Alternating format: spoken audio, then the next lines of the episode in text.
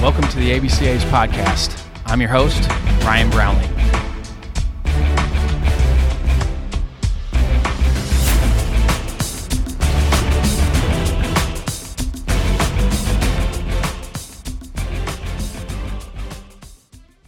This episode is sponsored by Netting Pros. Netting professionals are improving programs one facility at a time. Netting Professionals specializes in the design, fabrication, and installation of custom netting for backstops, batting cages, dugouts, BP screens, and ball carts. They also design and install digital graphic wall padding, windscreen, turf, turf protectors, dugout benches, dugout cubbies, and more. Netting Professionals is an official partner of the ABCA and continues to provide quality products and services to many high school, college, and professional fields, facilities, and stadiums throughout the country. Netting professionals are improving programs one facility at a time. Contact them today at 844 620 2707 or info at nettingpros.com. Visit them online at www.nettingpros.com or check out Netting Pros on Twitter, Instagram, Facebook, and LinkedIn for all their latest products and projects. Make sure to let CEO Will Miner know that the ABCA sent you. Now, on to the podcast. On this week's ABCA podcast, we check in with Coastal Carolina Associate Head Coach Kevin Schnall. Schnall's fingerprints are all over the Chanticleers program as a player and 20 years as an assistant coach. In Schnall's 20 seasons, the Chanticleers have 15 NCAA Division I regional appearances, 35 All-Americans, top five winning percentage in Division I baseball, 13 conference tournament championships, and the 2016 Division I National Championship. Schnall spent three seasons from 2013 to 2015 in Central Florida. In this episode, we cover recruiting and player development. I have a lot of respect for Coach Schnall and what he's done over the course of his career, and so I was excited to have him on. Let's welcome Kevin Schnall to the podcast.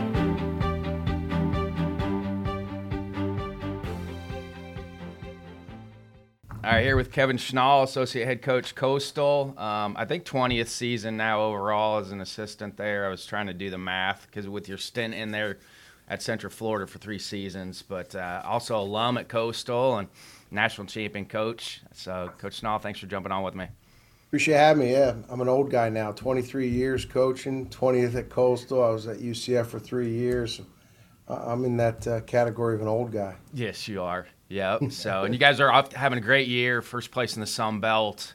I've had some really good midweek wins, also some really good opponents. Uh, but OPS is over a thousand as a team, which is really good when you're looking at offensive stats. But you know, just talk a little bit because it seems like three years ago maybe wasn't a season you guys wanted, but now you've got older groups. So, and, and that happens sometimes too with a younger group, and um, you know, you've got it seems like you've got an older group now with your lineup.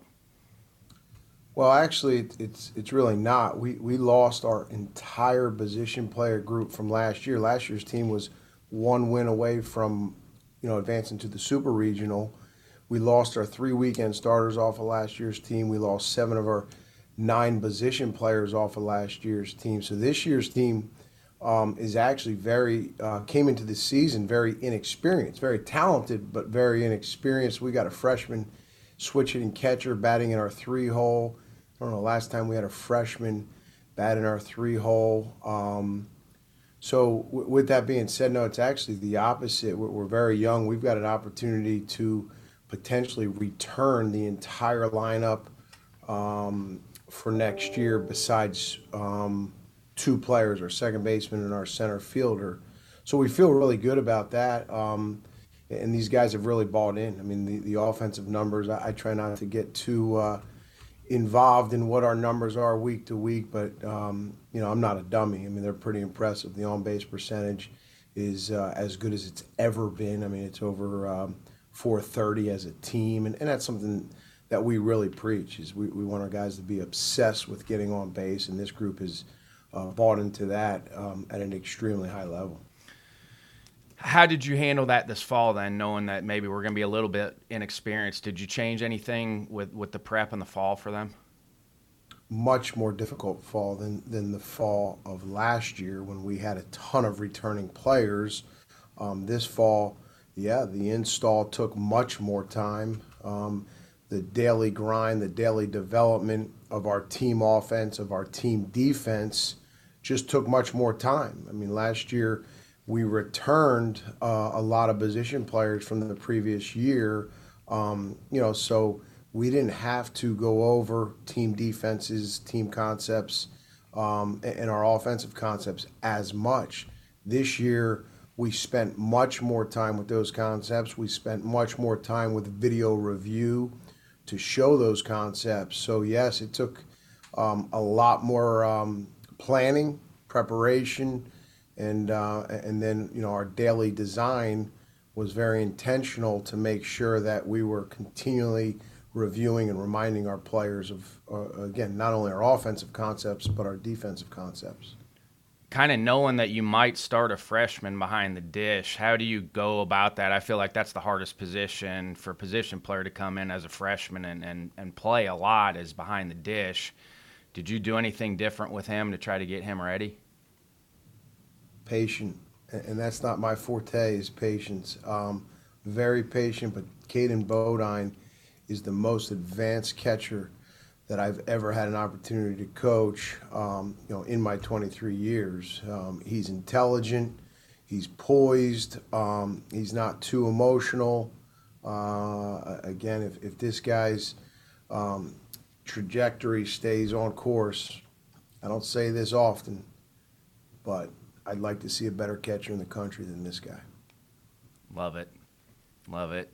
Has he had any ups or downs so far? I mean, it seems like he's having a great year, he, but he got hurt, so he had to sit out for about a week. Um, he, he, got a concussion at, at Clemson, um, so he did have to sit out a week. We missed him, um, but basically he got inserted back into the lineup uh, on, Friday night at Old, Old Dominion last week in his first at bat.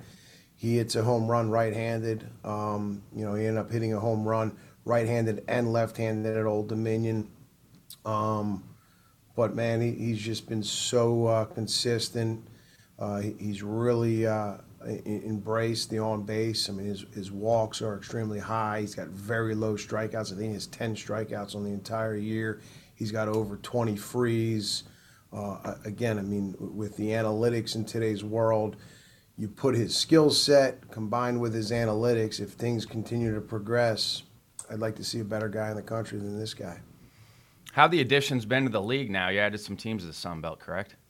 Yep, yep. We, we just played Southern Miss this past week, who, who's extremely well coached, extremely talented.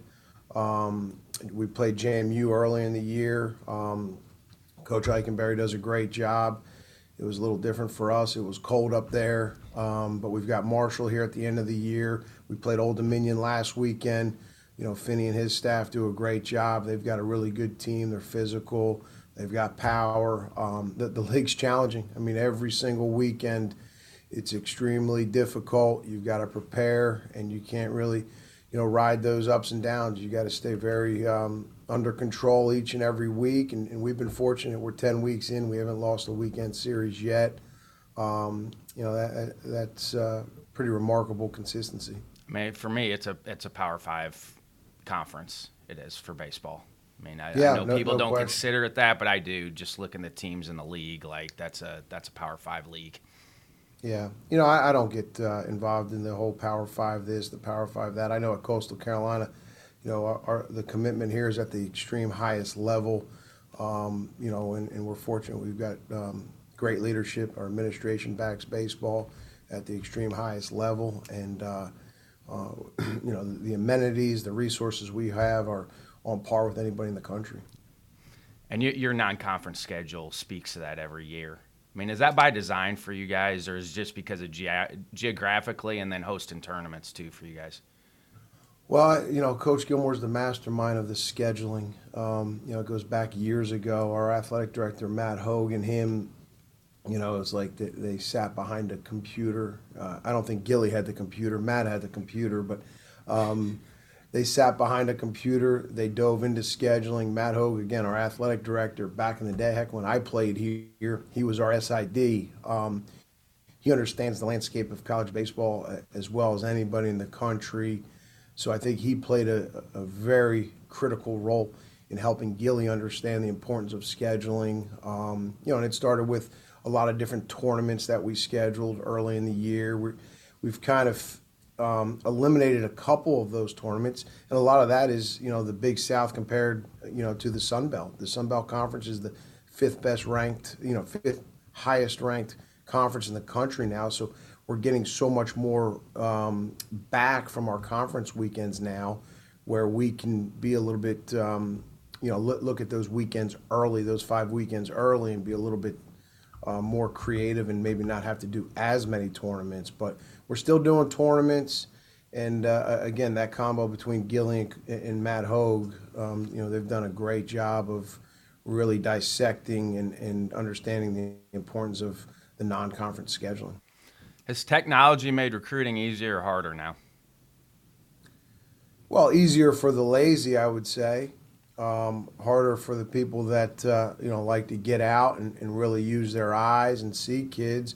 It's much harder to um, you know find that kid that maybe nobody knows about or, or whatnot. Um, but also, I, th- I, think it's you know hurt people. You know, some people are still you know recruiting with their ears more so than their eyes, and you know, uh, there's a lot to being out there and seeing a kid play on the field versus you know just watching video. But um, you know, the technology, you know, it just it creates much more time. The amount of emails, text messages. I mean, the, the amount of summer coaches there are in, in today's world from when you were coaching is is probably you know doubled if not tripled the amount of text message I get from random people about you know the 32 players that they have that can play at Coastal Carolina that you know we have to um, kind of sift through. It just makes much more life much more challenging when you're just trying to have a dinner with your family. Has that changed for you at all? I mean, it seems like you guys have always kind of branched out. It looks like you got 16 or 17 different states represented on your roster, and I think that's something you guys have been doing for a long time, isn't it? 17 states right now represented on our roster. I think yesterday's lineup, um, you know, we had like yesterday's starting nine, we had six different states represented. I was actually looking out there at the national anthem, like our left side of the infield was uh, two PA kids. Our catcher was a New Jersey kid. Our center fielder is a PA kid. Um, it, it's not by design. I mean, we, we want to work from inside to out. Um, this incoming class, we have much more in-state kids, which is awesome. We want South Carolinians um, to come to Coastal, um, but at the end of the day, we're our motto is we're, we're never going to settle for the next best player. You know, so if a kid wants to go to an in-state school and, and he values that in-state school more than Coastal Carolina, which I don't know how you could. I know I'm biased, um, but that's great. No problem. No hard feelings. We'll go out and find the next uh, player that we feel has the energy, um, has the skill set to, to continue to push this program um, to where it needs to be. We've got extremely high standards, and those standards we're going to meet each and every year. And if that means we got to get on a plane or drive a couple more hours, then we'll do it. I've seen you at random tournaments in Wisconsin. random is it. Hey, how long did it take you to figure that piece out? Because it seems like you've always had that. Um, you know, you well, and I are very just, similar from getting on the road and watching, and you and I are very similar in, in our beliefs and, and how you need to recruit. Did you have that? Did Gilly help you with that, or is that something that you? Yeah, no, it, it was a full staff deal. I'm, I'm originally from New Jersey. We've got seven New Jersey kids on our current roster. Um, Northeast kids um, at times look at Coastal Carolina um, when, when, they come down here and see it. I, I say this in the recruiting process: like if, if you come to our campus and you spend time here and you get a scholarship offer from us and you don't feel like you've died and gone to heaven, then this is the wrong spot for you. This place is that special. This place is that nice the amenities we have now, the stadium we have now, is on par with anybody in the entire country. Um, you know, if, if that's not what a kid wants, then this isn't the right place. And, you know, a, a place like Coastal Carolina, you better really love the game because we feel like we are going to work as hard as anybody in the country. Nobody in the country is going to outwork us. There's going to be teams in the country that work as hard as we do, but nobody's going to outwork us. Um, so it does take a special kid to uh, understand the overall commitment it takes um, to play at Coastal Carolina. And you speak as a, a, former player too. I mean, like you, you, you lived it as a player. Now you're living it as a coach with the program. Oh yeah, no, no doubt. Um, you know, I've watched this program, you know, start from you know 1998 when I think that was what Gilly's like second year back, to where it is now. I mean, thankfully he's he's evolved. We've all evolved. I mean, when, when I was a player, we, we did uh, ten poles before practice. That's unheard of today. Like you'd go to jail for for five years if you did that. But we did ten time poles, you know, before we even started practice. Uh, you know, and then we practice. You know, nowadays it's like you know everyone's got the catapult on and they got the whoop on, and you got to be careful with how many swings they get and how much they're moving so they could play at a high level. But uh, but again, we've got great strength and conditioning coach uh, Michael Tom Thompson is here in his first year, and, and he's really um, you know done some tremendous things. So I'm not banging on that. We're, we're fortunate. We've got um, you know huge resources, and, and, our strength and conditioning has helped our program to where it is today, and helped us remain so consistent throughout the years. Are there anything you guys have held on to from from the old days? Anything you're still keeping around? Um, you know, yeah, we still have got a lot of that old school, but the truth is, is, is you know, and it starts with Gilly, and, and you know, you, you got to compliment him on this. I mean, we're constantly evolving. We are constantly in, in staff meetings discussing what can we do differently, what can we do better. Um, you know, we're, we're never using the old adage of, of this is how we've always done it even though we've done a lot of things at a high level, um, and we're very proud of that. You know, you've mentioned it earlier. I mean, we won the national championship at Coastal Carolina in 2016. It's something that you know you'll never forget. It's the single most unbelievable thing that happened to me on the baseball field. But you know, in a lot of ways, our relentless consistency. You know, we've got the fifth best winning percentage in the entire country since 2001. In a lot of ways, we're just as or, or more proud of that than just winning the national championship. And that relentless consistency is all about um, continuing to evolve um, and, and, continuing to reflect, evaluate ourselves. What can we constantly do better to make, put our players in a better position to be successful? Did you feel much different after you won the national championship? Did I feel much different? Um, I still at times you got to pinch myself and, and look at the trophy to, to believe it happened. I still go back and you know in, in the off season I'll, I'll, watch a game here or there from, from that uh, from that journey. Um, I don't I don't feel better. No, I, I feel like uh, you know like Nick Saban always says, man, you got to get ready for the next season because it's on you quick, and this game will humble you very quickly. So like as as proud as you feel, like you, you, you got to wipe off the sweat and get back after it because this game will kick you really quickly if you know you're not continuing to move forward if you're not continuing to work. There's so many programs out there now that are so committed at such a high level working extremely hard um, you know you just can't take a day off and, and or you'll take a big step back. So yeah, we, we were very proud, but uh, you know you, you got to get back on the horse and get going because uh, the new season's already here. Do you think that happens if you don't go to Central Florida? Well, I, am not taking the, the I'm not taking the, the credit for us winning a national championship. I was at the right place at the right time. We had a great group of players that were extremely talented, but what separated that team was, you know, that team was, you know, relentless and selfless in so many ways, and, and that team was the epitome of you know dropping I and me for we and us, and just so many things fell in place. There was a lot of adversity in that year, and people embraced the adversity, and, and then we got on a roll. And when we got on a roll, that team just you know they didn't want to stop playing with each other, and it you know it was just contagious. I mean, what was the good thing about going to Central Florida for a little bit? Because I, I mean, again, it kind of breaks move. up. You know, you know, you're an alum, and I think it's hard for especially assistants to stay somewhere for, for that long. You know, was that a good break in between there and then coming back?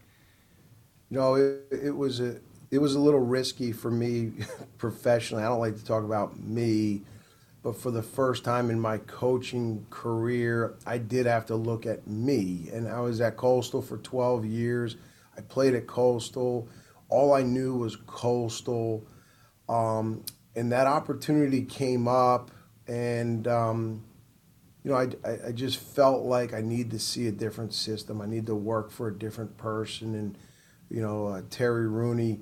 Um, I learned a lot from him, especially um, organizationally in the office, behind the scenes. You know, he, he's very thorough, very organized, um, very detail oriented. Um, so I, I, learned a lot in, in that aspect. And I, truth be told, I, I got lucky to be able to come back here um, and be able to apply what I learned. It was almost like a three year sabbatical and be able to come back here and then apply what I learned at UCF. Yeah, I, I think I did. I think I grew in a lot of ways. And I'm using the I word a lot, which I don't like to use, but you know, it, for myself, it was such a great development. It was very tough on my family to move down to Florida, you know, but when, when Coach Gilmore called me and offered me an opportunity to come back, um, it was so special. It was an easy decision. I've been back ever since. We love it here. Um, there's no other place I'd rather be.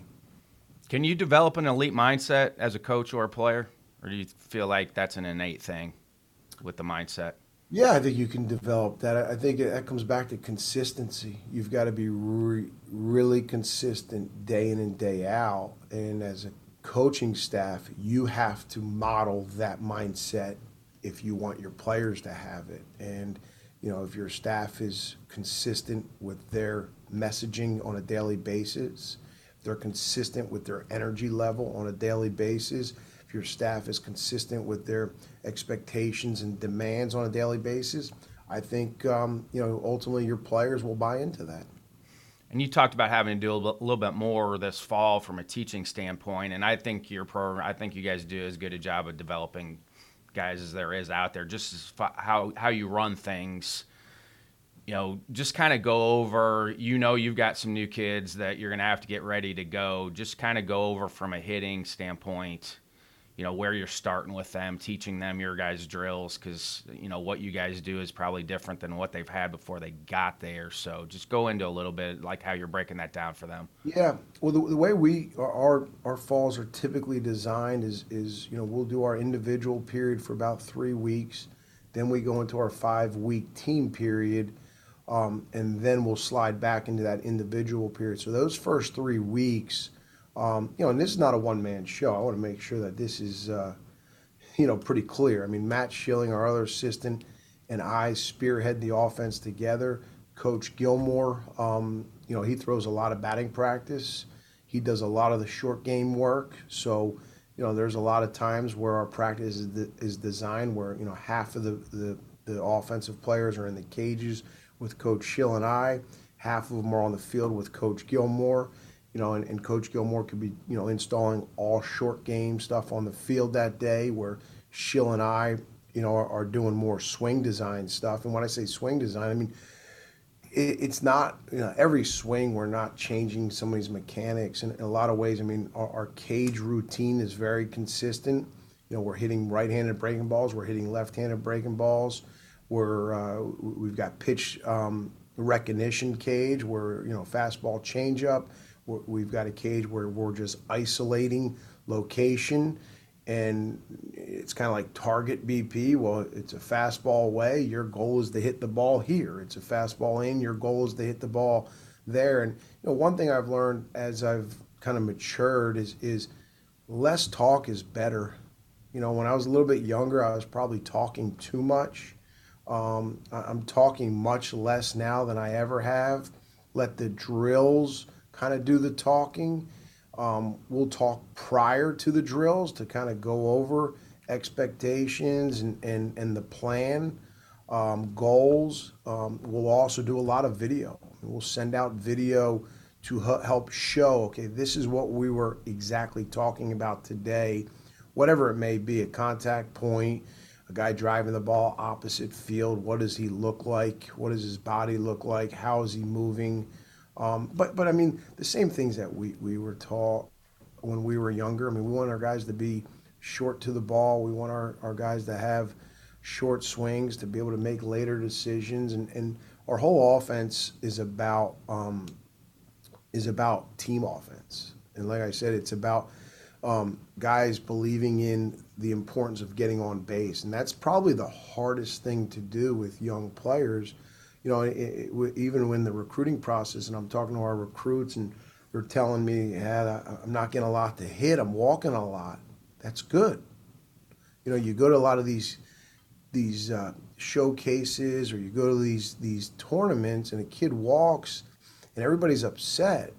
You know, a walk is is a good thing, and and it takes time for players that come into our program for the first year to realize the importance of drawing a walk, understand the importance of getting hit by a pitch, and just getting on base. And we use, uh, you know, the, the, saying we want guys that are obsessed with getting on base. Um, so that's probably the biggest thing that we're doing um, is developing the team offensive concept, not your individual um, you know what you're doing individually, understanding the importance of the team offensive concept. Right, we we talk a lot about quality at bats. What do quality at bats mean to us, and um, and then just being consistent with that each and every day. When you're explaining what a short swing means to them, how are you explaining that, and, and how are you getting them to feel that short swing? That's a good question. Um, a lot of kids they want to swing the bat um, using their arms. They want to swing the bat. They want to get extension. For us, we want guys to be able to sync their body up properly where everything's working together, not independently. So, um, you know, we do a lot of stuff that get them to feel the swing being over sooner rather than later. We, we get them to do a lot of things where they can start understanding that extension is a byproduct of a good swing. Um, we want them to stay tight with their turn, tight with their arms. Uh, and again, it, it, comes back to getting their body to move properly where their body is working together versus independently. You using video examples for that too, with guys. A lot of video. Lot of video. Yep. Big leaguers, college hitters. Well, we got some good hitters, so we, we use a lot of our hitters. You know, we use a lot of our hitters. Um, you know, we had a first rounder last year, Eric Brown, who, you know, he it was awesome to watch um, his development through the years. I mean, what his swing looked like when he first got into our program, and what he thought a high level swing was supposed to look like compared to what an actual high level swing is, and that mindset development was awesome from you know the day he walked in to the day he left as a as a first rounder. You know, he obviously put together some really good swings last year. So no, we, we like to use a combination of, of guys in our, our program, guys that have, have had great success in our program, and then obviously guys that they watch on TV that they love and try to, you know, combo that and, and provide that. But we do a lot of video again, it's not always just swing mechanics. A lot of it is approach too, but we'll send out clips to our players of, of different things that we have. Could be team defense concept. It could be a uh, you know a, a, rotation on a ball in the gap, in a tandem relay, and just show them alignment, show them movements. You know, these kids they live by the phone. That's all they do is watch video now. So you know, we try to hit them with so many different um, opportunities to learn and so you know we'll definitely utilize um, you know technology and, and video um, analysis for our guys to, to get a better look of what we're saying that day. And knowing that when you you bring a kid in they're they're going to have to make some adjustments. When you're going to watch a, either a high school kid or a transfer what makes you say hey okay they can fit offensively for us or that that's not going to fit for us? Huh. I wish there was an exact uh, answer to that. There really isn't. I mean, a junior college kid, uh, yeah, we are going by stats. We're going by, you know, the information that we get back from their coach, from coaches they're playing against, and then when we go see them, you know, how are they moving um, to swing? But we do not go with, uh, well, we're, we're not going to change anything until they fail like, like we really believe like there's a way to move to swing the bat. You know, it doesn't matter who you are, and, and at the end of the day, like the best in the world are doing the same thing. So, you know, we're trying to get every hitter from day one to move more efficiently. Uh, again, we're not going to, day one, have them come in and, and we realize like that's a low level swing. Let's wait until he fails. No, we're, we're, we're trying to tighten that swing up day one. We're trying to make him much more efficient with how he launches the barrel from day one. We're, we're not going to wait. Um, but but in your initial question, I mean, when in the recruiting process, uh, I, I mean, when you go see a kid, I mean, what what is his approach? Does he swing and miss a lot? Um, when he hits the ball, does he hit the ball hard? Um, you know, and that's that's really our offensive of approach. We want to hit strikes hard, swing at strikes, and if you swing at them, you want to hit them hard. Um, so again, when, when I'm evaluating a kid, does he hit the ball hard? Does he swing at strikes? And then you kind of build off of that. But swing at strikes is a big thing for us. I mean, you, you, we, we talk a lot about eliminate chases. We, we show a lot of video of you know different guys and different counts and pitches they either take and or swing at. We, we have a great video system and we encourage our players to watch all of their at bats and we talk a lot about, you know, a lot of your at bats are dictated by the pitches you don't swing at, not the pitches you do swing at. And obviously, it's so important to try to keep yourself in leverage counts. With Brown's development, I mean, what, what were the things he changed over the course of his career?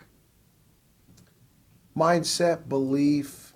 That guy's a crazy athlete. You know, I mean, he does things that uh, I, I think we got him. I think we got him because people didn't value I mean, he would field ground balls in between innings and go between his legs. You know, and, and some people look at that as a negative.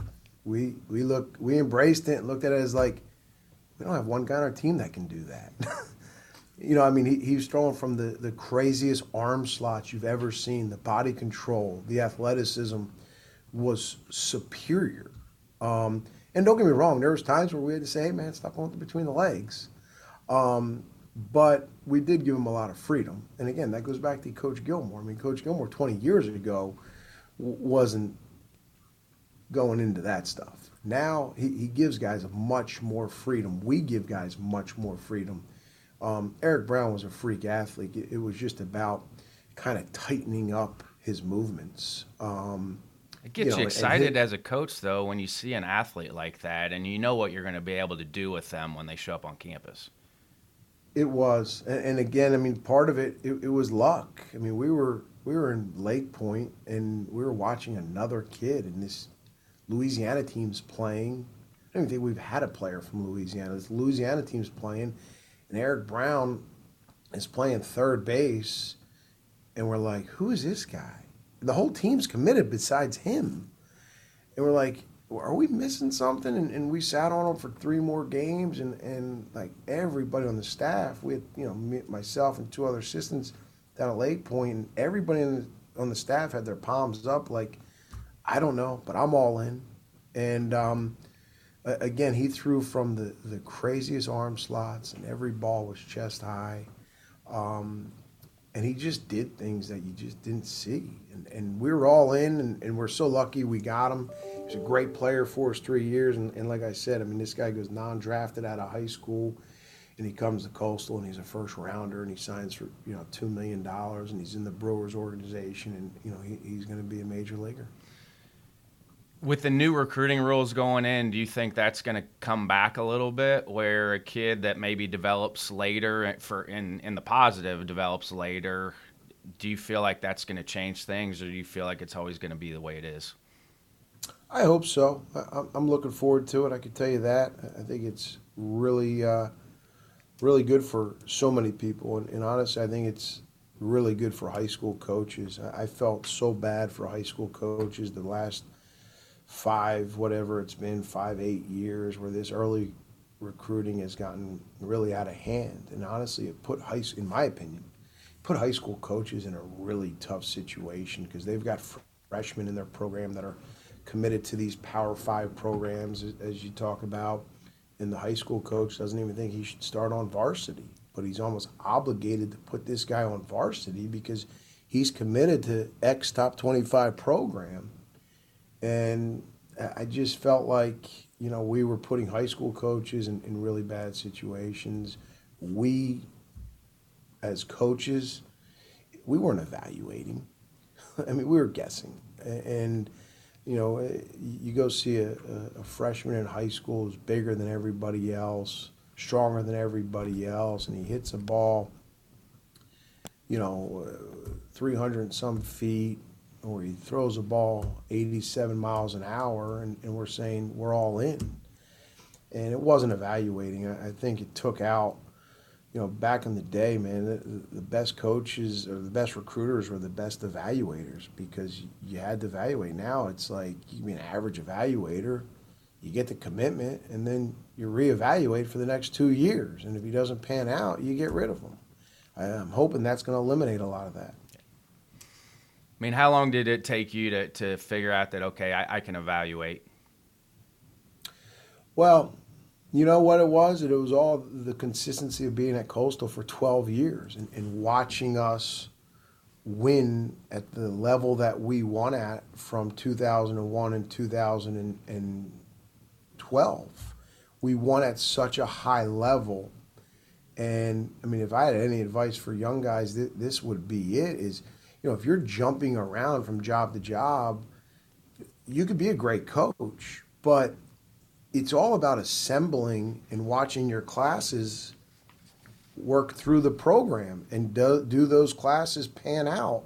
You know you're at a place for you know one two years and you're doing all this recruiting you you never know well what were the recruiting classes? Like did they pan out? And it's not about what your recruiting classes ranked it's about assembling and that's something i, I really learned from from gilly was you know it, it's not about just putting together and, and recruiting all the best players.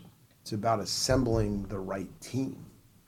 And you know th- that helped me gain confidence to be able to watch recruiting classes come in go four years through and us have the consistency and success that we had I mean, with your recruiting philosophy, is it is it still up the middle? Recruit the best athletes we can we can, and then figure out where they're going to be when they show up.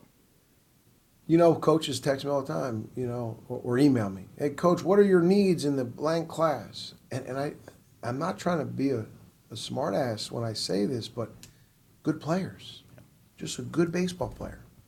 Like, I, I don't know exactly what the need is, but every recruiting class needs good baseball players. What do you mean by a good base? Well, a guy that when the ball gets thrown to him, he catches it. When he catches it and throws it to somebody, they catch it. Does he help your team win? And then does he help? And, well, that helps your team win, right? Guys that can play catch. Yes, right? that's that, it. that helps your team win. I, I mean, a good player, a guy that actually helps you win Yeah. games and, and hopefully win championships. Yep. I- I don't uh, care Do you have that guy on your roster? Then Yep. okay, let's let's talk about that kid that you feel like is going to help you win a state championship. Nobody wants to, to give me that anymore. They want to tell me what his exit velo off the tee is in the cage. And I don't know what that means. So I, I just shake my head and say, thank you very much. Send me your schedule. You know, it's, it's just the exit velocity in the batting cage off of a tee or a pitcher. You know, I, I get the tweet sent to me of the pitcher in the batting cage throwing the ball to a net and he hits 88 miles an hour, and I get the you know the, the shot of 88. And I, I mean, I need to see it with the guy. There's got to be a catcher behind home plate, and then a guy behind the catcher, that umpire, that's important, and then a guy in the batter's box, that's important. Then oh, there might be a guy at first because your third baseman overthrows the first baseman. So now you got to maybe handle the running game a little bit and pitch to a hitter with a man at first. So like all of that goes into it. Sometimes we forget that. You know, when when you're again, you got a young catcher. So are you letting him call pitches at all? Are you guys calling pitches for him? No, How are we, you we, we call the we call the games. Um, When's the last Well, I- time you let catchers run a yeah, it's, run a it's game? probably not a thing anymore, but It's not. you know, No, it's not. But reversely, I'll also say this is is nobody's getting caught up to the major leagues because, man, he calls a really good game. Right? Like, what pro scout ever drafted a catcher and said, well, we're drafting him because he calls his own game? Right? Like, no, we're drafting him because his skill set, he receives, he throws, he blocks, and he hits at a really high level. Like, you can argue if he's calling the game or not. Is it a good, is it a well called game or not? So I, I think that is kind of blown up a little bit now with, oh, catchers should call their own game. You're stunting their growth. What do you mean they're stunting? Nobody's got drafted because they called their own game. Nobody's got caught up to the major leagues because they called their own game. Um, and for us as coaches at the collegiate level, our players are student athletes. So like we have an opportunity to, you know, learn more about our opposing teams than our catcher does. So, I mean, we're going to bank on our pitching coach and the pre work he does for our opponent that he's going to be able to make a better suggestion with that pitch than our catcher who doesn't have the same amount of time. You guys still run as much as you, you normally do, stealing bases wise? Yeah, we, we do want to st- steal bases. I mean, we, we want to develop an offense. You know, we say this all the time. We, we want to develop an offense that can beat you in multiple ways. If it's a rainy, cold day versus a really good arm that, you know, the ball's not going to go out of the park, well, how can we beat this guy? And he doesn't control the running game well, so we need to be able to steal bases. And, you know, it's a um, really good arm on a wet day, and, and – uh, he doesn't get off the mound very well, so we've got to use our short game. So, yes, we want to develop an offense that can win multiple ways. And, and you know, we, we obviously still want to have power, we want to have speed, um, but we also want to be able to handle the short game and, and do the little things. Um, but yes, we, we still st- still bases. We've got one guy with over 20 this year. I think we have upper 50 stolen bases on the year. We play Louisiana this weekend it's amazing. They've got over 100 stolen bases already. Um, so that's going to be a big challenge for us, and, and, that's something we pride ourselves on. Is defensively is controlling the running game, um, but but stealing bases is, is, a part of our offense, absolutely. And that helps your catchers too, because you guys do run and, and fall ball, right? Help, I mean, get, helps get our pitchers. With that. Yep, yep. Helps our pitchers. We, we've got two, in my opinion, two elite catchers this year. We're fortunate. We got two very good catchers two catchers that I, I would put um, up against anybody in the country. Um, so we're okay there with, with, what their release time is and, and their throwing accuracy. Um, you know, the key is, is, is our pitching staff, but our pitching staff, um, you know, come fall, we do steal a lot in the fall because we want to, you know, make our pitchers, make our catchers, our middle infielders uncomfortable in the fall. So then when we do play teams like a Louisiana, hopefully we're more prepared for when they do run. You still having catchers throw to bases every day? Every day, yeah. I mean, you know, we, we throw to bases through our pro our throwing program. Now, now during the spring, we, we tone it down a little bit because we're playing so much. But you know, in the fall, you know, we'll get loose. Our catchers, people cringe about this because it's kind of an old school, but our catchers actually throw in front of the dugout on our turf area, and then when they get to a certain point, they just go to the field and, and they're throwing between second and home um, just to kind of for that touch and feel. Uh, every Thursday, our catchers throw to bases live. So if we're at home before a weekend series and or on the road, we're throwing the bases live.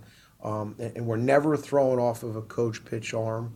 So everything's off of a machine, much more game like. We probably throw more curveballs to bases than we do fastballs, which is very similar to what will happen in a game. You know, most teams are trying to run in, you know, off speed counts, so we're going to throw more curveball, throw, you know, and, and exchange more curveballs than we are fastballs or breaking balls. But yes, throwing the bases for us is very important. Again, just getting your body in sync and, and working on your accuracy and, and, getting that release point and, and, uh, and that feel. And you talked about short game too, because I think you guys have a little bit of a unique style, especially with the sack bunts. Are you guys still deeper in the box on your sacks? Yeah, we don't move up in our bunting. Yep. We don't move up in our bunting. Um, but uh, we, we bunt a lot. We, we do bunt a lot every day.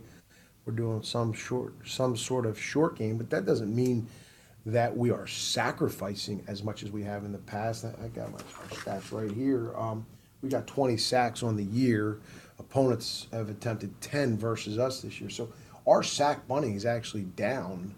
Um, you know, but we've got 73 home runs as a team too. So, you know, it, it's a combination. It's um, you know who's in the box. You know, I can tell you when when um, you know some of our guys come up. I mean, Caden Bodine being one, a freshman in the three hole.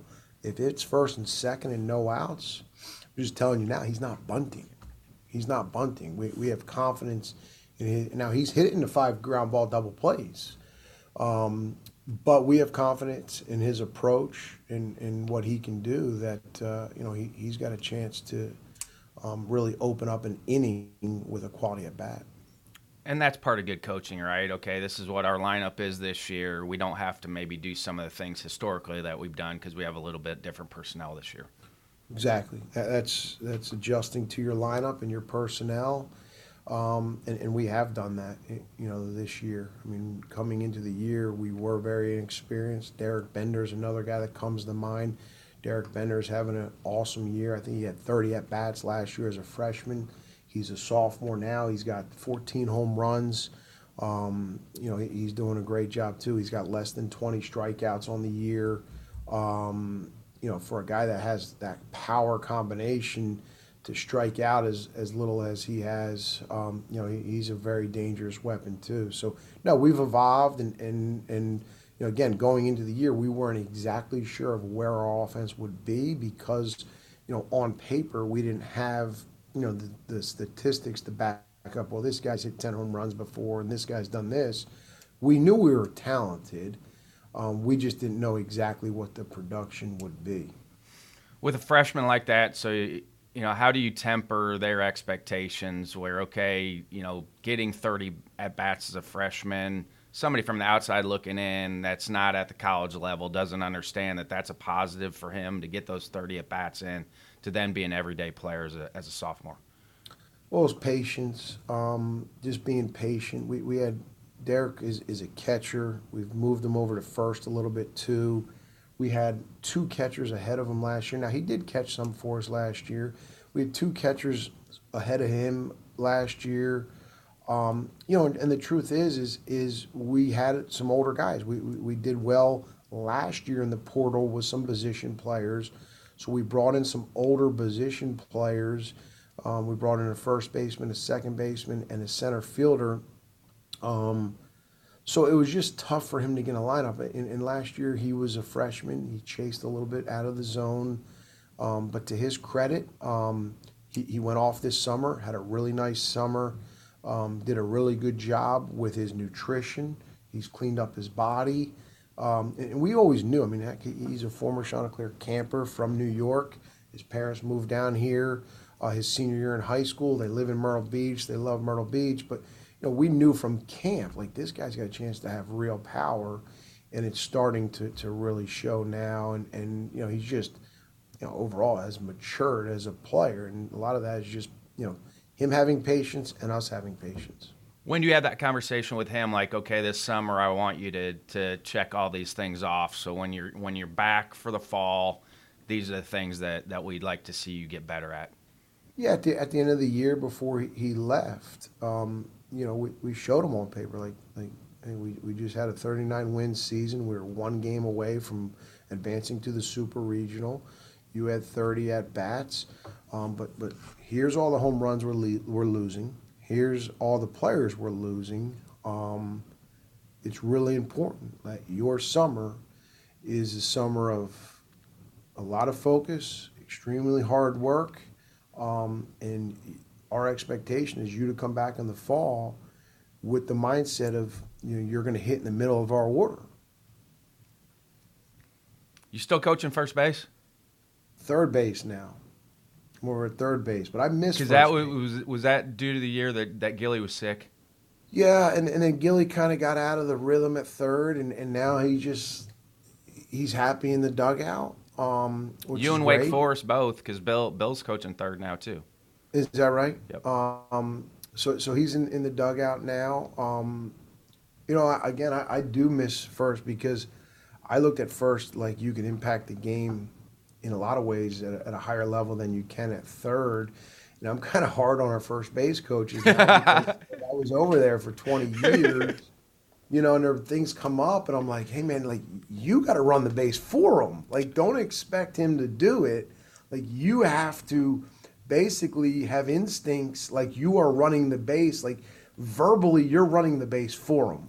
Don't expect him to know what he's doing on a tag up or like for me, it's like constantly reminding, hey, expect a dirt ball right here, expect a dirt. Like when we miss dirt balls, and I'm a first base coach, like it was like 60% on me, 40% on him.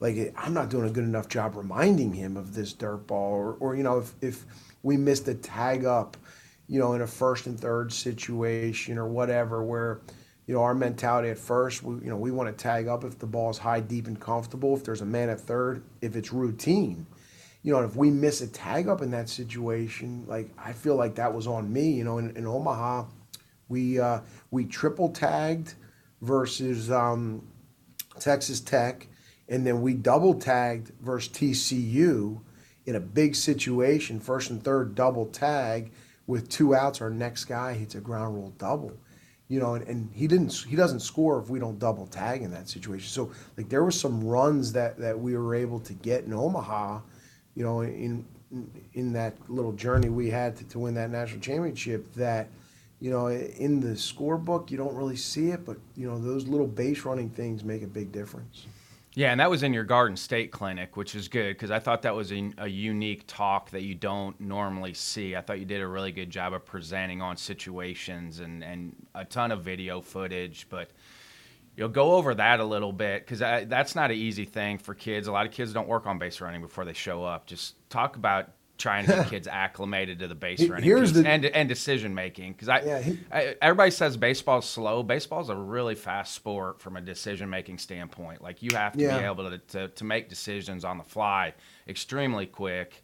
Uh, but just go over a little bit of that presentation because i thought it was fascinating.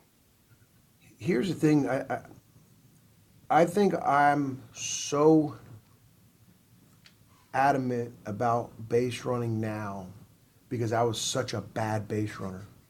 I was a catcher, right? So I'm a catcher, right? You get on base, they take you off, right? You're in high school, you're out, yeah, this is speed up rule, you're off. I'm, I'm great with it. Heck, I go in, get a drink of water, and put my gear on. Then I got to college, JUCO, same thing, speed up rule. Then I come to Coastal, now I'm base running. I don't know what I'm doing out there for two years. And when I reflect back, I'm thinking, all we ever did to base run, for the most part, was steal bases. So we work on our, our, our, steal breaks. I wasn't stealing any bases, right? That was fun working on steal breaks, but I wasn't stealing any bases. And then from a conditioning standpoint, we would do, you know, what everybody does the, the four group base running circuit, right? So you're at first base and you're running a double, and you're at or you're at home plate, you're running a double. You're at first base, you're running first to third. You're at second, you're scoring on a base hit. You're at third, you're tagging up. That's not teaching me anything about base running. That's important because you got to turn the bags properly, blah, blah, blah. So I, I think that is why I became so adamant about teaching base running. But I also saw us early in my coaching career make some bad base running decisions and you know, I learned this from my dad, um, who, who, was a coach. Um, as a coach, it's your obligation when you win or lose. First thing you should do is reflect. Okay, what did we do well? What did we do poorly? And instead of point the finger at your players, I think it's really important to look at yourself as a coach and say, okay, when's the last time we reviewed it? When's the last time we repped it? Um, and then kind of get better from there. And, and again, we we lost a game on a decision or two base running, and, and I just I want to be able to put my head on the pillow at night because we still make might make a bad decision, but I do feel we feel as a staff we do base running as much as anybody in the country. There's nobody doing it more than we are. Okay, but we're doing as much as anybody in the country, and I do feel very confident that if we make a mistake, it wasn't because we haven't repped it. And I remember heck, two weeks ago we were at Old Dominion and we had a bad read at third. And I took the blame. I took the blame on that because our base running in BP every day is at second base. We're, we're, we're going no out reads, one out reads, dirt ball, I mean, ground ball, fly balls. And we do do base running at third as well. But when I reflected back, I mean, we haven't base ran at third base in, in like three weeks. Just our, our down contact rules, our see it through rules, and um, I took the blame. Like like that's on us. Well, the next two days at Old Dominion, we base ran at third, right? And, and I'm making sure at least once a week we're at third now because I don't want to put our one of our players in that position again without repping it the way we need to. How much time are you spending on the fall with, with ball and dirt reads? Every day. Every day, at least 10 minutes. How's the setup on the ball and dirt reads? Because I know everybody does a little bit different. Are you using machines? Are you using a live arm? I know you say you don't do much with coach coaches. Yeah, we, we use we use a machine, but a lot of our dirt ball reads with um, a lot of our dirt ball reads are predetermined right? Versus it's still out of the hand. Like for me, yeah, the, the, the best I mean, the best guys I ever had could read out of the hand if it's going in the dirt, and they were already on the fly because they, they knew that ball what, was going in the dirt. What we like to talk about is is is sometimes the catcher gets lucky, yep. right? Sometimes the catcher goes to block a ball and it gets stuck in his glove, and he gets lucky. And when that happens, you got to tip your hat. We can't just clap, and this happens in baseball a lot you've been around the game a lot. When it's successful, you can't clap.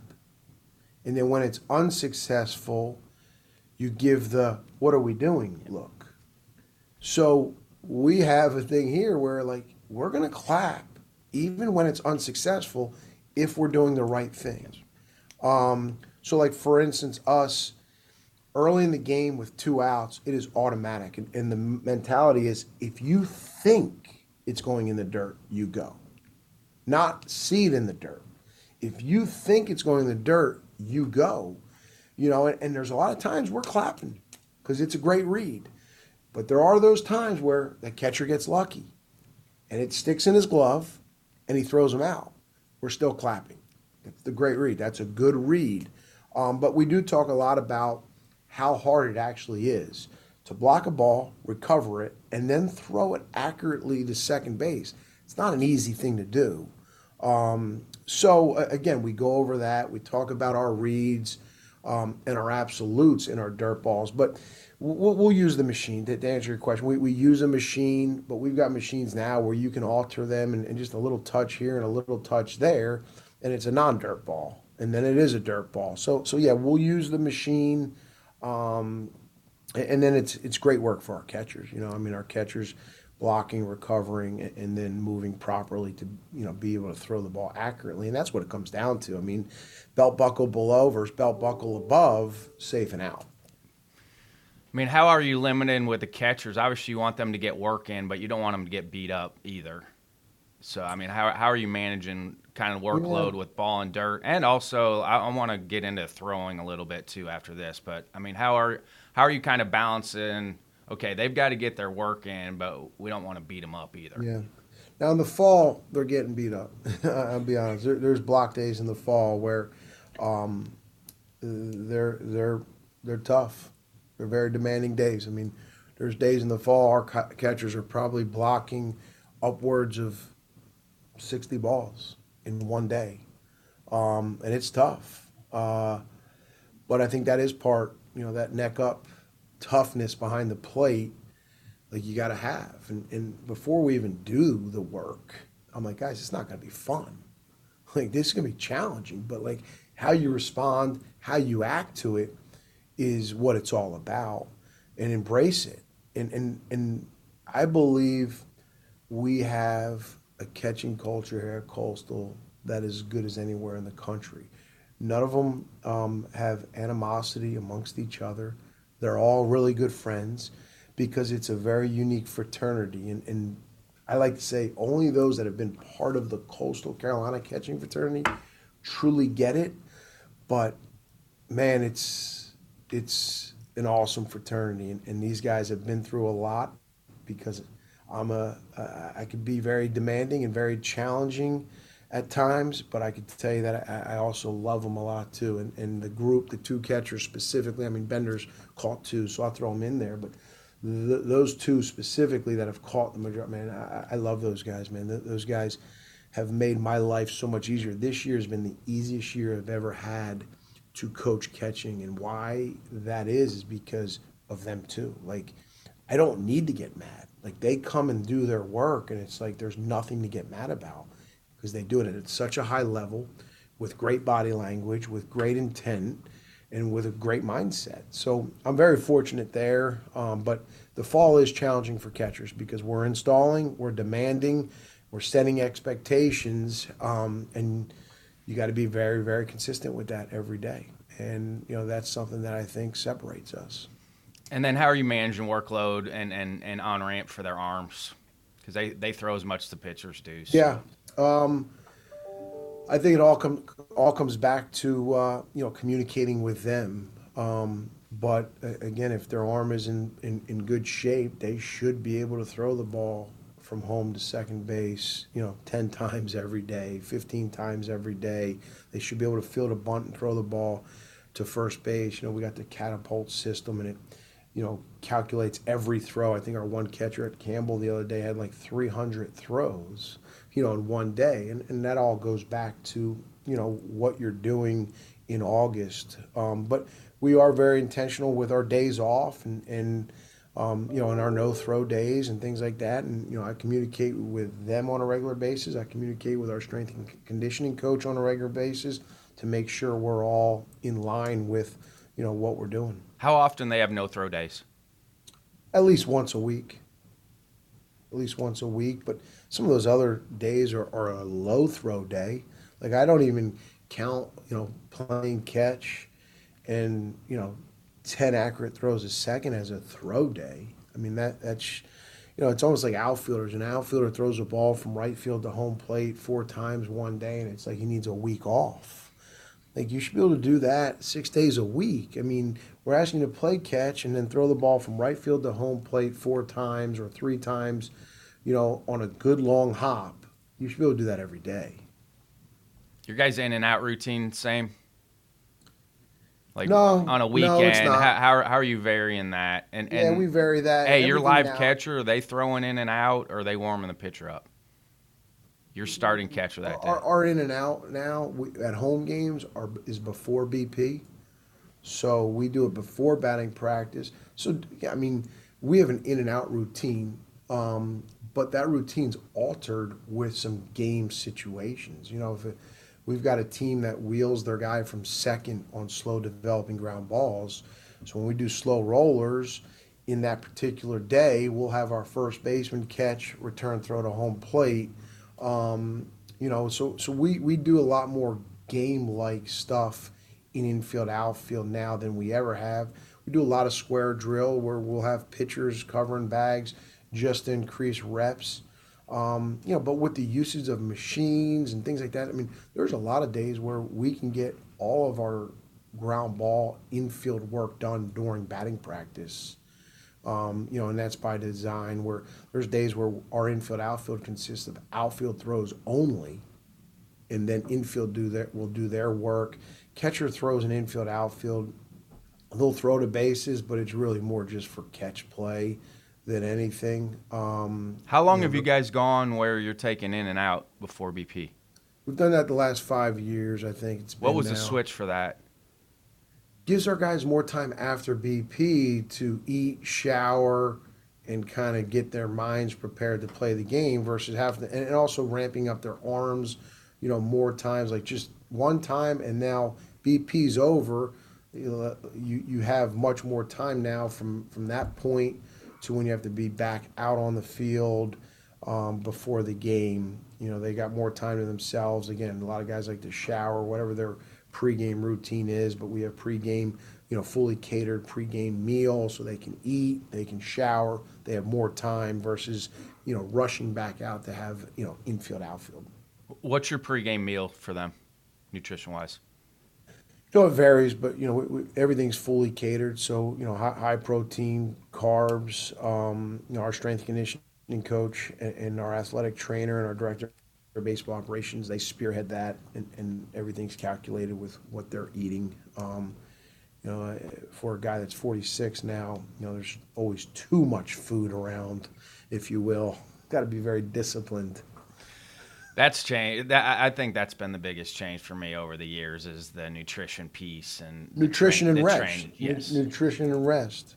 Which, you know, when we grew up, we didn't know anything about it. I ate, I ate Chinese food before every game. Now they say that's the worst thing for you, too much sodium. I think that's why the bodies are different now. Just all of it, it's better. We we got way we're way more physical at the college level than we've, than we've ever been because of everything. Well, the commitment with the strength and conditioning. Yes. You know, when we were growing up, it was kind of frowned upon to, to be lifting as a baseball player. The strength conditioning is different, and then you're right. The, the the overall importance of nutrition. You know, for us at Coastal, like, you know, we go on the road. There's never a day we're giving meal money out. Everything is designed um, with putting our players in the best position to be able to play at the best you know they can possibly be. So the nutrition is really important. So every meal is very uh, you know designed for, for, for, for you know through our um, strength conditioning coach, our athletic trainer, and our operations uh, baseball operations. Um, you know th- those meals are very important for. You our have a post meal then for them too. Absolutely, yep. Pre-game you- and pre post. and post. It's awesome. Really good.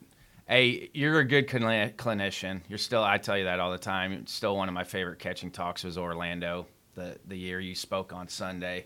There, I think that was 2015. But how long did it take you to find your voice as a clinician?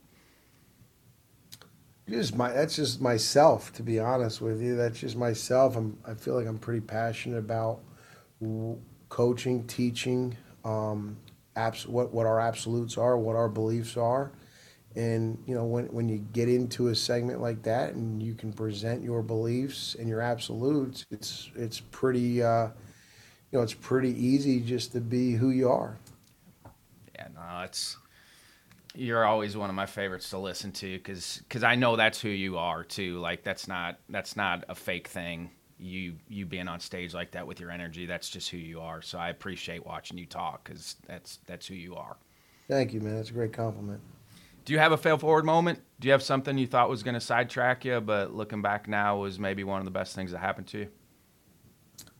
Well, the decision to, to, to hang up the cleats. You know, in 2000, I'm with the Reds. I'm in Dayton, uh, and I was put in on our. We didn't have a high A team. We had two teams in the Midwest League, so I'm on the Dayton Dragons, our quote unquote high A team, and I'm the backup catcher. We're like a month into it. I've caught like one game, and probably should have been on the other team. You know, I mean, my whole motto the whole time was like, you can't make the major leagues if you're back up in the minor leagues. Well, Gilly calls me and he's like, hey, listen, I've got the volunteer spot open next year. I'm from New, New Jersey. I got a year left in school.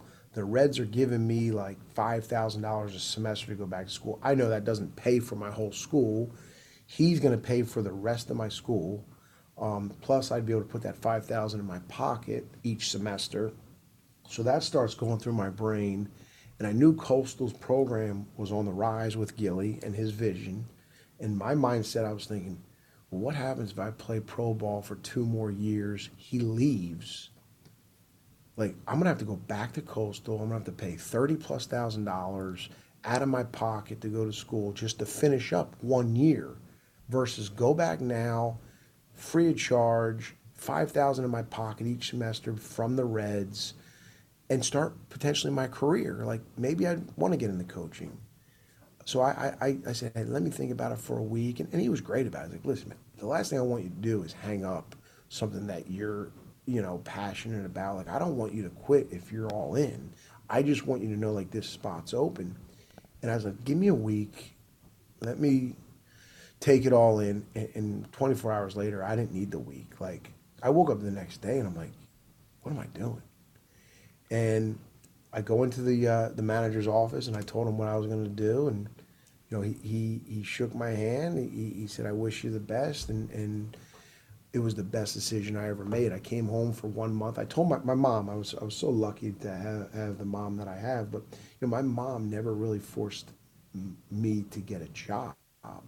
While I was playing baseball. So I quit baseball, and basically it was whatever in June, and maybe even a little bit earlier. And I go home because I didn't have to be to be back to Coastal till August. Well, like I told her, like I, I'm not getting a job, or she told me, like you don't need to get a job until you're you're done baseball. Like that's a full time commitment. And I got home, and I remember me and my best buddy from high school, like I was like, I got to get a job now. And, and I, I landscaped for like a month. We were landscaping like seven in the morning, just showing up, just landscaping all day long, shirt off. You know, at, at Friday you walk, the guy's like, "Here's your money." You know, here's 350 bucks, whatever it was. We go to Atlantic City that night and either double it or lose it. Um, but like that last month, you know, before I reported for my first real job, like I got a job. I was landscaping. It was blue collar, hard work. Um, but that was the best. Not to get too long winded. That was the best decision I made. Is shutting down pro ball and get my life started. I graduated from Coastal that year. 2001 was our first year where we finally knocked down the door. We go to our first regional. Bubba Dorman is the assistant coach. Um, I say this as the biggest comment. I mean, this is a, a redneck baseball guy from South Carolina. Still one of my favorite camps ever. Best of Virginia camp was yeah, doing infield stuff yeah, with Bubba. I stole so much infield stuff from him.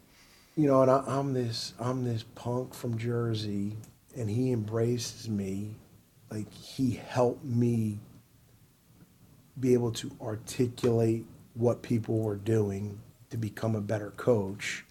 Um, he helped me you know, see organization, commitment. I mean, he was a tremendous mentor to me. Um, you know, he so I ended up graduating that year. The next year, I start my graduate school, and we won again. And he ends up stepping down, moves on to another job, and Gilly moves me up. And from that moment on, that was it. You know, and people ask all the time, well, you know, what, what do you recommend? And I got lucky. I made the right decision in pro ball. I shut it down. I got my degree. We won. Winning helps. Winning always helps. We won. We won at a high level. Um, I got lucky. The the assistant that you know mentored me in a really positive way because Bubba is a tremendous baseball coach. He mentored me in a really positive way. He moved on. I moved up, and we continued to win. What years did you get married? man, you're killing me on this. What years did I get? My son is, I got married 14 years ago. I mean, how were those conversations? Being baseball industry is not easy to have a family. I mean, did you prep her at all before you got married? Like, hey, this is not going to be an easy thing, or was it no, just, hey, we're going to figure it out? No, my, my wife. Um, so I have a stepdaughter. So my wife was previously married. She was super independent. Um, so like she didn't need me around every day, and, and that's that's always been my advice to people is like, hey, my wife's same thing, extremely independent. You have to find somebody that that can do their own thing and doesn't need you around. Oh yeah, when I was home during COVID, she's like, you got to get back to work. Um, you know, and, and over the winter sometimes it's like you, you're you're so bored. You need to go back to work. Um, so honestly, in our relationship, like we love being around each other, but you know, my job is perfect for her mentality, and um, you know, it works so well. And, and and what she does at the house, it's unbelievable. I mean, people, you you can't design the stuff that she does. I mean, she is literally the CEO of the house. Um, you know, I don't have to come home, and, and and I mean, my job is to take out the trash, and I'm not very good at it. are your kids into sports? They are. They are. My um, my daughter just started playing volleyball. She's real shy. I don't. Me and my wife can't understand it. My wife's from Jersey too. Outgoing, um, competitive. I like to think I'm outgoing, competitive. Both of our kids, great kids, but they're they're competitive, but like very passive. Uh, my son's really into basketball right now. He's got a really good coach here in Myrtle Beach. Um, Colin Stevens is his name. He's made a really good impact on him. I've seen his basketball game really improve. My son's pretty tall, actually. My wife's side of the family is tall.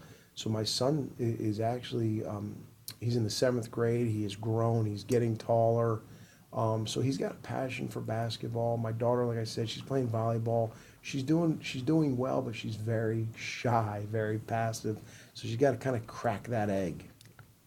What are some final thoughts or something I should have asked you before I let you go? Um, what should you ask me? What do I like? Is there anything do? I missed? I mean, you and I could talk for this. Could be a ten-hour episode because Yeah, what did we just we just saw each other in Jersey at the coffee shop. We had a great talk. Yeah. Um, I don't know. We're we're in week. What do we? We just finished week ten already of the season. We've got four more weeks left. I mean, it's been a ten week grind. Um, you know, we're we're we're in a good position. We haven't lost a weekend series in ten weeks, but week 11, 12, 13, and 14 are going to be very, very challenging. So, you know, our motto and just keep our head down and keep chugging because, uh, you know, this game, like I said earlier, will humble you quickly.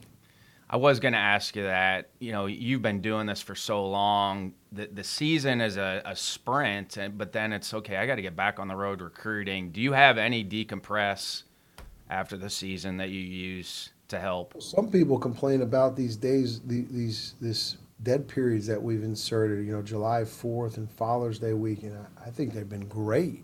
You know, just to get two, three days off the road, come home, you know, and, enjoy your family for a couple days. Um, you know, so I, I think that has really helped in a lot of ways. Th those those days right there, and then come August, you're off the road for like four weeks.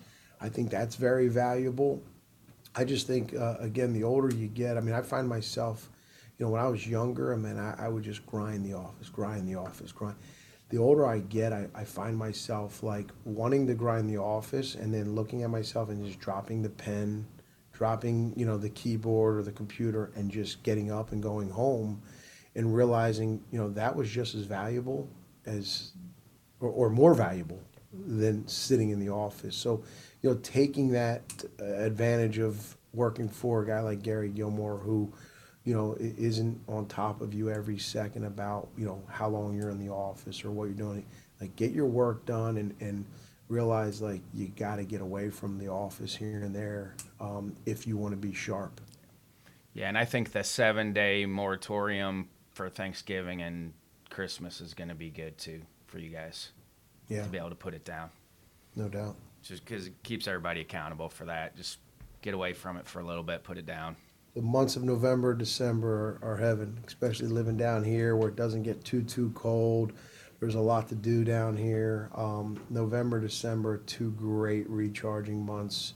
You know, we've got a couple camps, but we enjoy our camps. Our camps are, um, you know, are, are great recruiting tools. But you know, they're, they're, events that, again, like as, as a staff, we enjoy because we like to teach.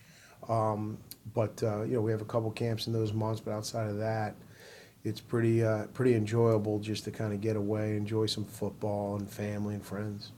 Thanks for your time, Kev. Appreciate it. Hopefully, I see you on Omaha here in June. All right, I appreciate you having me. Best of luck to Coach Schnall and the Chanticleers the rest of the way out. Pumped uh, with college baseball here, with tournaments getting ready to start for the lower levels, and then Division One here at the end of the month. Thanks again to Antonio Walker, Jim Richardson, John Litchfield, Zach Hale, and Matt West in the ABC office for all their help on the podcast. Feel free to reach out to me via email, rbrownlee at Twitter, Instagram, and TikTok at CoachB underscore ABCA, or direct message me via the MyABCA app. This is Ryan Brownlee signing off for the American Baseball Coaches Association. Thanks, and leave it better for those behind you.